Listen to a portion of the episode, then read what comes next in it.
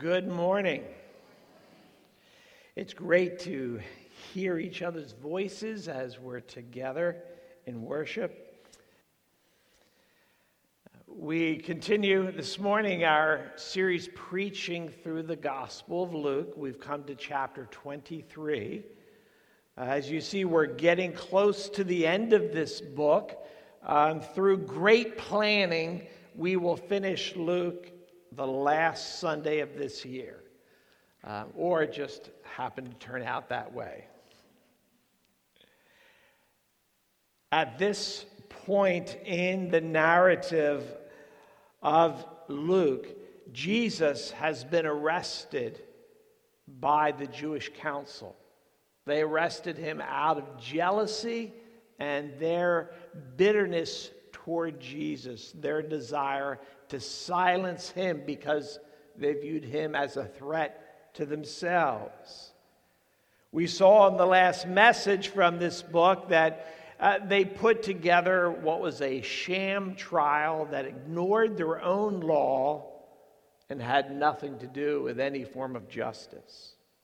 They declared Jesus guilty of blasphemy for calling himself the Christ and the Son of God.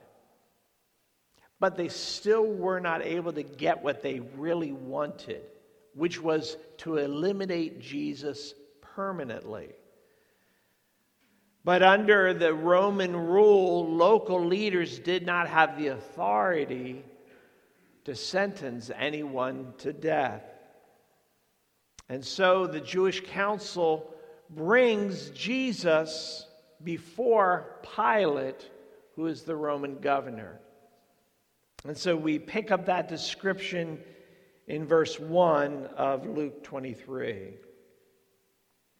Then the whole company of the Jewish council arose and brought Jesus before Pilate.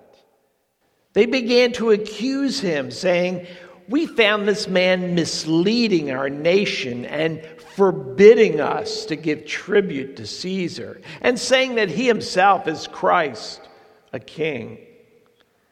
Pilate asked him, Are you the king of the Jews? Jesus answered him, You have said so. Then Pilate said to the chief priests and the crowds, I find no guilt in this man. But they were urgent, saying, He stirs up the people throughout all Judea, from Galilee even to this place. When Pilate heard this, he asked whether the man was a Galilean. When he learned that he belonged to Herod's jurisdiction, he sent him over to Herod, who was himself in Jerusalem at that time. When Herod saw Jesus, he was very glad, for he had long desired to see him because he had heard about him and he was hoping to see some sign done by him. So he questioned him at length, but Jesus made no answer. The chief priests and scribes stood by, vehemently accusing him. Herod, with his soldiers, treated Jesus with contempt and mocked him. Then, arraying him in splendid clothing, he sent him back to Pilate. Herod and Pilate became friends with each other that very day, for before this they had been at enmity with each other. Pilate then called together the chief priests and rulers and the people. He said to them, You brought me this man as one who is misleading the people after examining him before you, behold, I, I, did not find this man guilty of any of your charges against him. Neither did Herod, for he sent him back to us. Look, nothing deserving of death has been done by him. I will therefore punish and release him. But they all cried out together, Away with this man, and release to us Barabbas a man who had been thrown into prison for an insurrection started in the city and for murder. Pilate addressed them once more, desiring to release Jesus, but they kept shouting, Crucify, crucify him. A third time he said to them, Why, what evil has he done? I found in him no guilt deserving death. I will therefore punish and release him. But they were urgent, demanding, and with loud cries that he should be crucified, and their voices prevailed. So Pilate decided that their demand should be granted.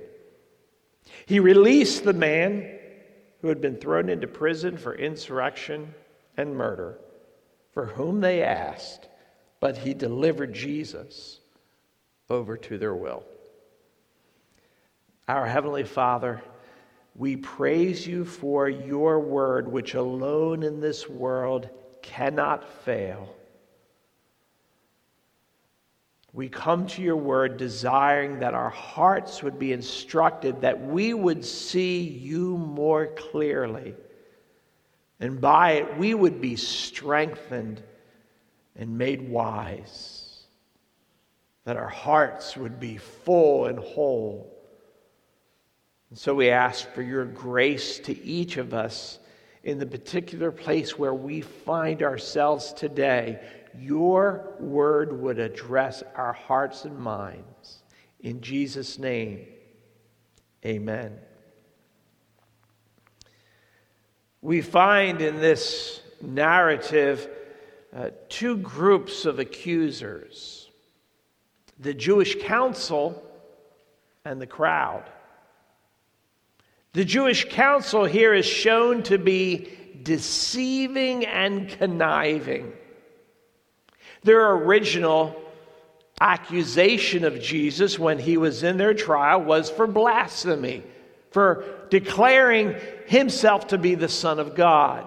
But they, they manipulate their accusation when it comes to bringing him before Pilate. They want to portray Jesus now as a political threat. So we see in verse 2 they accuse him not only of misleading the nation, but of forbidding them to give tribute to Caesar, in other words, pay taxes, which he had never done. And then declaring he claims to be a king as though he is threatening Roman rule. The crowd, they're malleable and manipulated. The city is jammed with people this weekend because it was the Passover. And so there were Jews from every corner of Judea. This crowd represented people throughout the nation, not just the citizens of Jerusalem. Just a few days before, they had literally been singing Jesus' praises, throwing cloaks before him as he entered the city, waving palm branches. And now they're crying out, Crucify him, execute him. Pilate keeps trying to release Jesus. But in verse 23, it says, they demanded loudly for his death. We not only have two groups of accusers, we also have two judges. Those are Pilate, the Roman governor, and Herod, the Jewish king. Pilate saw through the accusations very quickly, and he calls Jesus completely innocent. It, this is recorded repeatedly in the passage. Look at verse 4. Pilate said, I find no guilt in this man. Verse 14. You brought this man to me as one misleading the people. I've examined him before you I did not find this man guilty of any of your charges. Neither did Herod because he sent him back to us. He's done nothing deserving of death. Verse 22. What evil has he done? I have found in him no guilt. Pilate tries to release Jesus, it says, specifically tells us three times. Pilate, the, the man who has no real regard for God, is three times trying to release Jesus, who he realizes is innocent, just a couple hours before. Peter, who's committed to Jesus as a friend, three times denies Jesus. We see injustice running up and down through this passage. Pilate knows Jesus is innocent, says it publicly, yet he was willing just to appease everyone, uh, to give Jesus a beating and then let him go. Twice he says, uh, I'll just punish him and release him. And the punishment he means is a brutal whipping. But he would have done that to keep the peace. But finally, Pilate just gives in. He knows Jesus is innocent, but the pressure is just too great. We know from the other gospel accounts that uh, the people were threatening Pilate, saying, We're going to let Caesar know that someone who's claiming to be king, you're letting him do it. And Pilate realizes that justice here is not worth his job. Herod is the other judge, he is the Jewish ruler.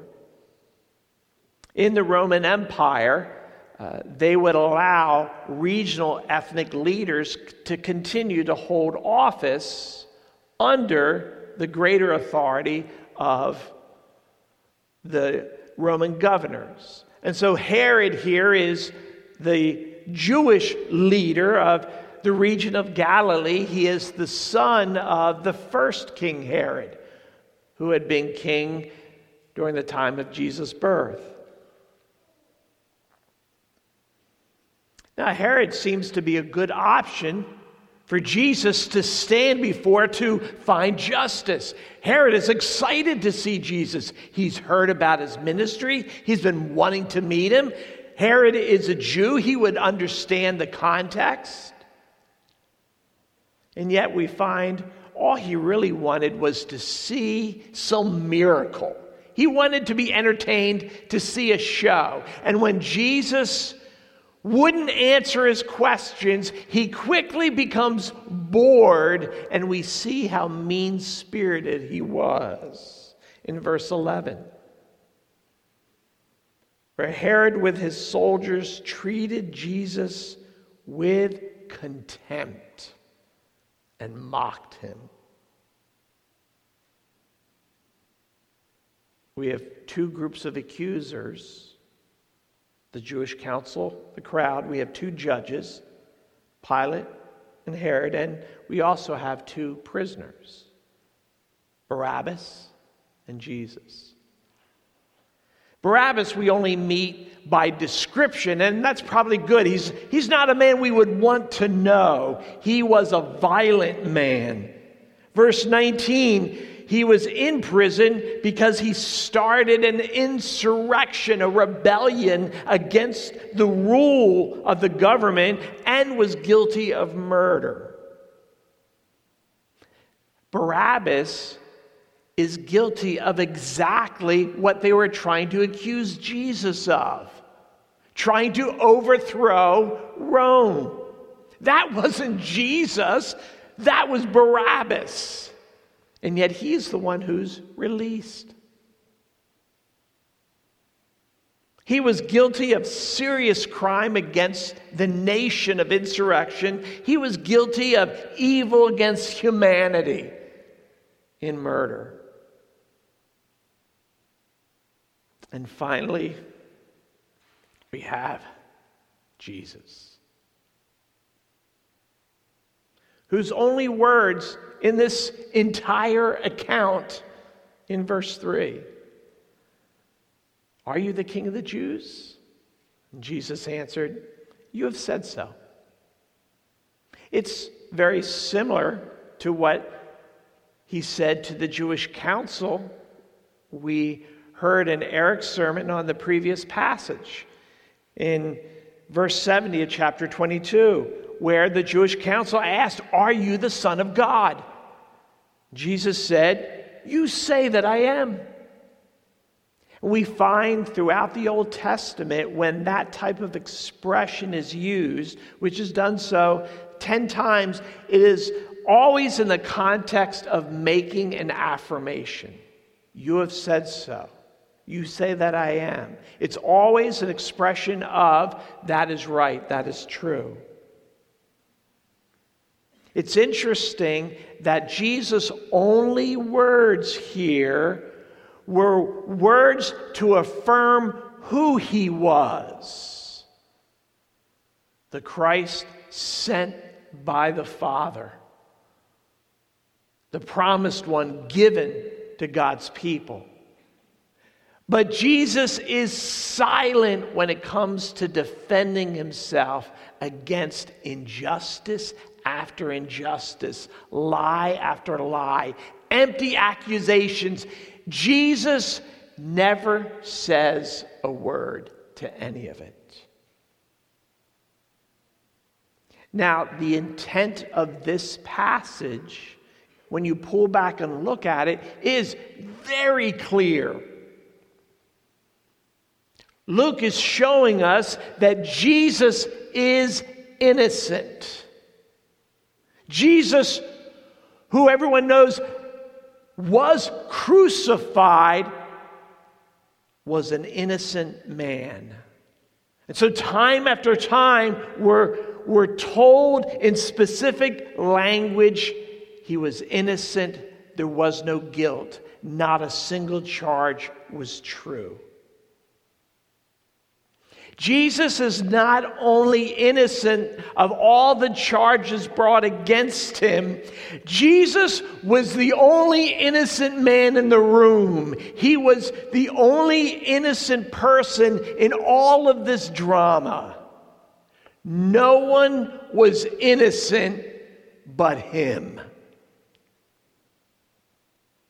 All the rest were guilty. The Jewish council knew they were misleading and misrepresenting the facts. The crowd, they had seen Jesus' ministry. They had never seen anything of violence or threat from him. And they allowed themselves to be, to be led into brutal and violent desires with no basis for it. Pilate knew and declared Jesus to be innocent. But he didn't have the courage to stand with that. And so he just went with the majority. It made life easier. Herod doesn't seem to care about anything but himself. And Barabbas, he was just a violent, evil man. They were all guilty except the one who's crucified. And we can press this point much further. Jesus was the only innocent person in all human history. He alone was without any sin. He did not have the smallest speck of guilt for any crime of deed, of word, or thought. He was the only totally innocent, sinless person who has ever walked this earth.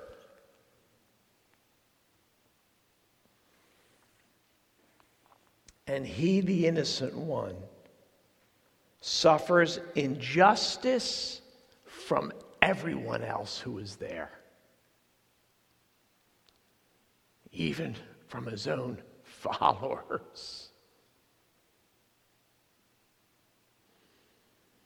Injustice is so pervasive in this world that everyone here has experienced it in some fashion, small or great.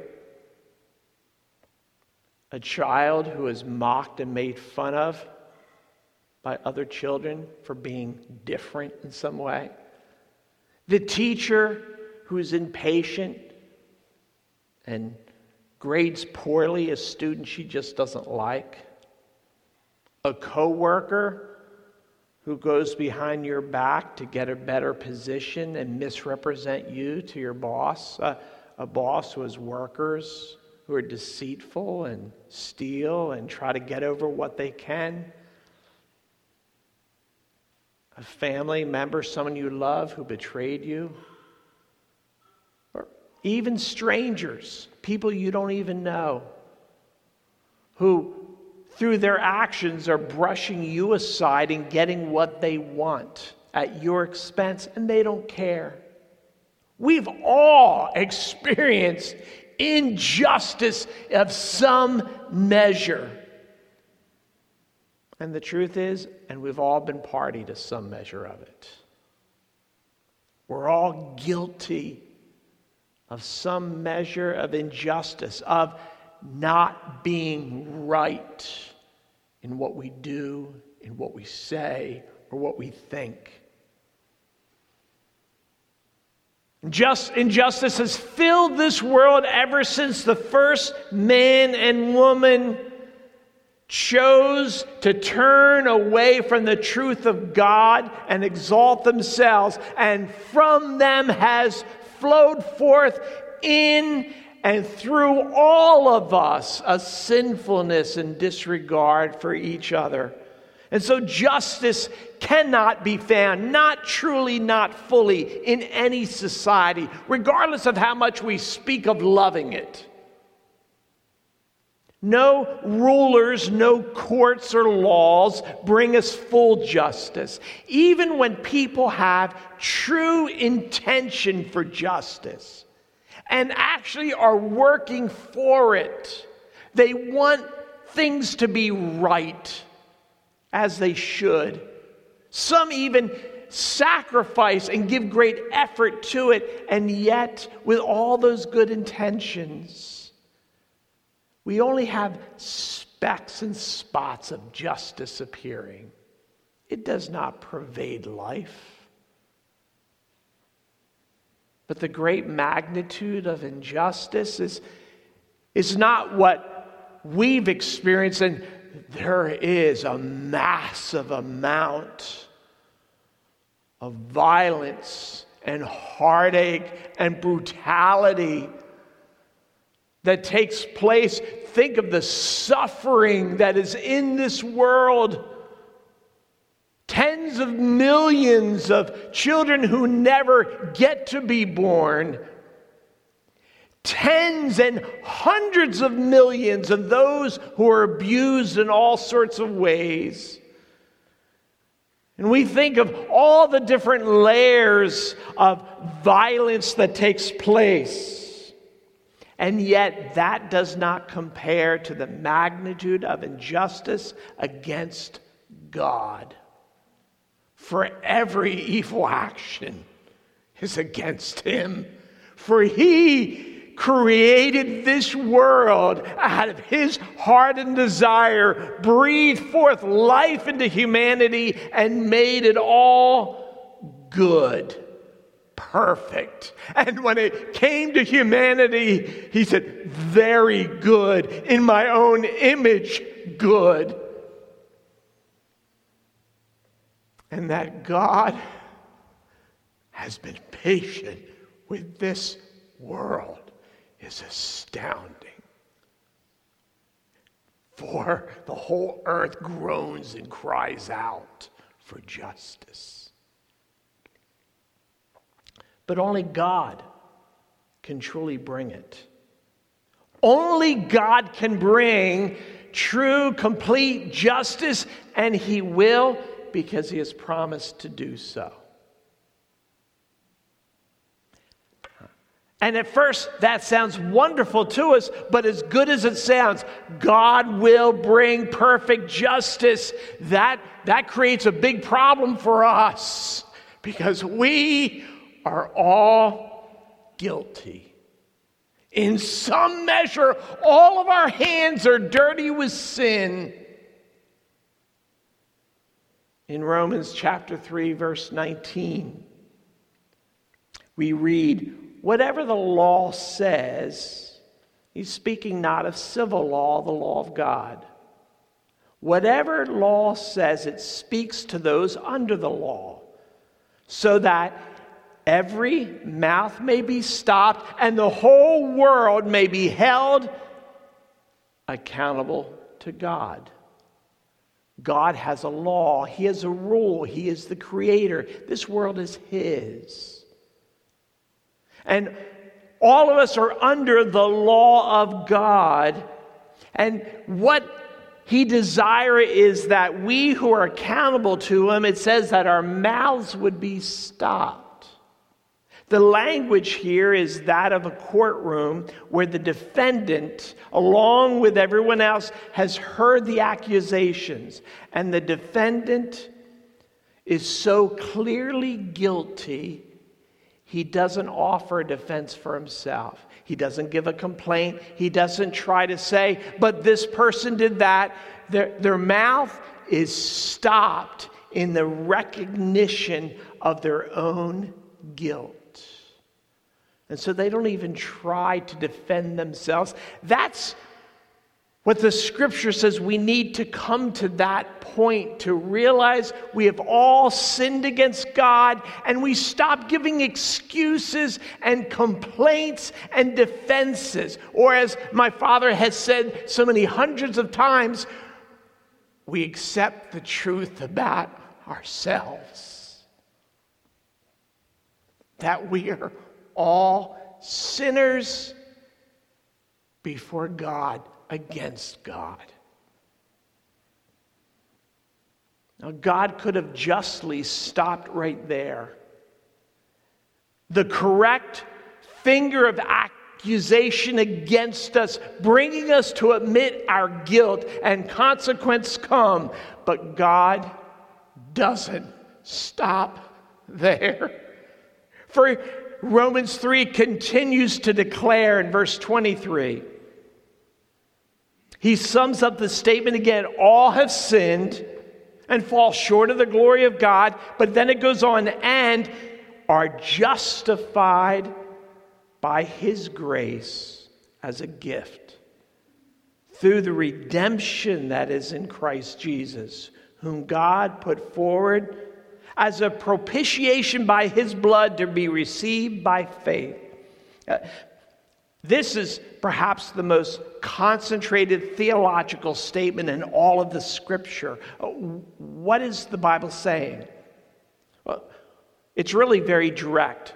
Uh, we're all sinners, and we should all be able to say that. We all fall short of God's standard, uh, but we're not only sinners, God tells the truth about us, but then He declares He justifies us. That means that He declares innocent. The word justification is someone in a trial and all has been said, and the judge says, I declare you innocent, go free. God takes sinners and he sets them free. He declares there is no guilt upon them. How could that be true for sinners? By grace, by a gift. What we don't deserve, God gives to us. He gives innocence to us, He gives freedom to us. How can He do that? Redemption, Jesus paid the price. Redemption is to be purchased. Jesus purchased our freedom by his blood. He died in our place. And that's what propitiation means that the price was satisfied. Think of this neighborhood kids late at night in their foolishness uh, do violence to your property. They break a garage window, they graffiti the walls, they think it's funny. The next day, you're not amused. Who's going to pay to have all this fixed? Their father, who hears what happened, comes to you and says, I'm going to take care of it. I will pay for everything. It will all be made like new. I will pay the price. And you are appeased. Okay, I'm fine. That's the, the thought of propitiation. The price is paid, so someone is, they're satisfied. Yes, that's what we needed. God is propitiated by Christ. The payment for our sin, which is death and hell, God receives that Jesus died in our place, paid the penalty, purchased us, and the Father says, I am satisfied. The debt has been paid. Or as Jesus said, it is finished. How, how do we receive this? By faith, we trust. Yes, I'm a sinner, but I believe Jesus died for me and he takes your place. That's what he came for. Barabbas here really is a picture of all humanity. Barabbas was guilty of insurrection, he goes free. Jesus is innocent, but is called guilty of insurrection, and he goes to death. Barabbas should have died, Jesus should not have. Barabbas goes free. Jesus pays the price. It's a picture of all humanity. Jesus takes our charges, and we are made innocent. And there's nothing of earning it. It is a gift of grace to anyone who would call on Jesus to forgive them and trust to him. Jesus was not overtaken by the injustice around him. It looks like it when we read the account, and it may feel like it in your own life. Verse 23, it says, The voices of the crowd and the council prevailed. Verse 24, Pilate decided to send Jesus to death. Verse 25, Pilate delivered Jesus to their will. And all that's true. The voices prevailed against Pilate, who made a decision and gave the people what they wanted. And yet, at the same time, there's a greater reality that the sovereignty of God was moving according to a plan that was started before he created this world. The sovereignty of God was part of all of it, contained all of it, ran through all of it. So, as people were getting their way, even Satan was getting his way through Judas. The plan of God for why Jesus came to die for sinners, that was the greater reality. And so that's always true, not just for Jesus, but for you. The sovereignty of God is so magnificent and great, it takes everything that happens to you and against you. And for those who are His, He turns it into His grace for your eternal good. He has declared by promise. Some Christians struggle with the sovereignty of God because it, they feel that, well, God just does whatever He wants and I have no control over it. And yes, God does as He wants. Uh, that should only be a problem for us if God is untrustworthy. But He's not. He's not untrustworthy. He's good and wondrous and wise and faithful. And so his sovereignty is to be received not stoically, but with rejoicing for what he will accomplish. There's one more point to be made from the passage. Jesus was silent when he was accused and suffered injustice because he wasn't trying to escape taking our place. That's why he came. He wasn't trying to get out of it. He was silent when it came to the injustice against him. However, when it comes to us, he will not be silent. He speaks for his people and he defends them. In Romans chapter 8, verse 33, who shall bring a charge against God's elect? It's God who justifies. God has said you're innocent. Who is to condemn you? Christ Jesus is the one who died. More than that, who is raised, who is at the right hand of God, who indeed is interceding for us. Jesus continuously speaks on your behalf and declares you belong to Him. You are innocent. You are beloved. He is your eternal defender. So, people of God, true justice will come into this world. But we get something even better we get grace.